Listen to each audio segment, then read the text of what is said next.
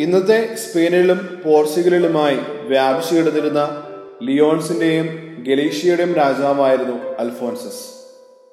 തന്റെ എല്ലാ ദാസന്മാരും പരിശുദ്ധ ദൈവമാതാവിന്റെ ജപമാല ചൊല്ലിക്കൊണ്ട് പരിശുദ്ധ അമ്മയെ ബഹുമാനിക്കണമെന്ന് അദ്ദേഹം വളരെയധികം ആഗ്രഹിച്ചു.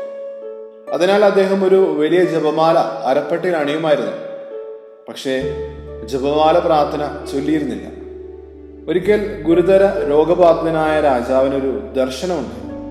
മരിച്ച് ന്യായവിധിക്ക് നിൽക്കുകയായിരുന്നു അദ്ദേഹം.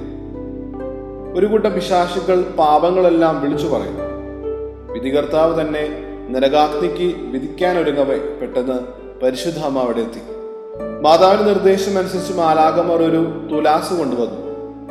ഒരു തട്ടിൽ രാജാവിന്റെ പാപങ്ങളും മറുതട്ടിൽ അദ്ദേഹം ജപമാല ധരിച്ചത് കണ്ട് മറ്റുള്ളവർ അർപ്പിച്ച ജപമാലകൾ. പാപങ്ങളുടെ തട്ടിനേക്കാൾ ജപമാലയുടെ തട്ട് ഭാരം കൂടിയതായി കാണപ്പെട്ടു. അപ്പോൾ പരിശുദ്ധദേവ മാതാവിന്റെ അപേക്ഷ പ്രകാരം ദൈവം തന്നെ നിത്യശിക്ഷയിൽ നിന്ന് മോചിപ്പിക്കുന്നതും മാതാവ് ഇപ്രകാരം പറയുന്നതും അദ്ദേഹം കേൾക്കുകയുണ്ടായി. നോക്കു മകനെ ജപമാല ധരിക്കുക വഴി നീ എന്നോട് കാണിച്ച ആദരവ് നിമിത്തം മറ്റുള്ളവർ ജപമാലകൾ അർപ്പിച്ചു. അത് നിനക്ക് നല്ല ജീവിതത്തിന് ഒരവസരം കൂടി നേടിത്തന്നിരിക്കുന്നു. അതിനാൽ ഇനി ധാരാളം ജപമാല അർപ്പിച്ചും നന്മ ചെയ്തും വിശുദ്ധിയിൽ വളരുക. ദർശനം അവസാനിച്ചപ്പോൾ രാജാവ് ഉറക്കെ നിലവിളിച്ചു.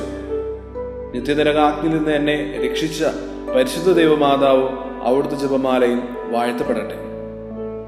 പിന്നീട് അങ്ങോട്ട് അദ്ദേഹം ഭക്തിപൂർവം ജപമാല അർപ്പിക്കുകയും പ്രചരിപ്പിക്കുകയും വിശുദ്ധ ജീവിതം നയിക്കുകയും ചെയ്തു അത്ര. You are listening to Heavenly Voice from Caris Youth.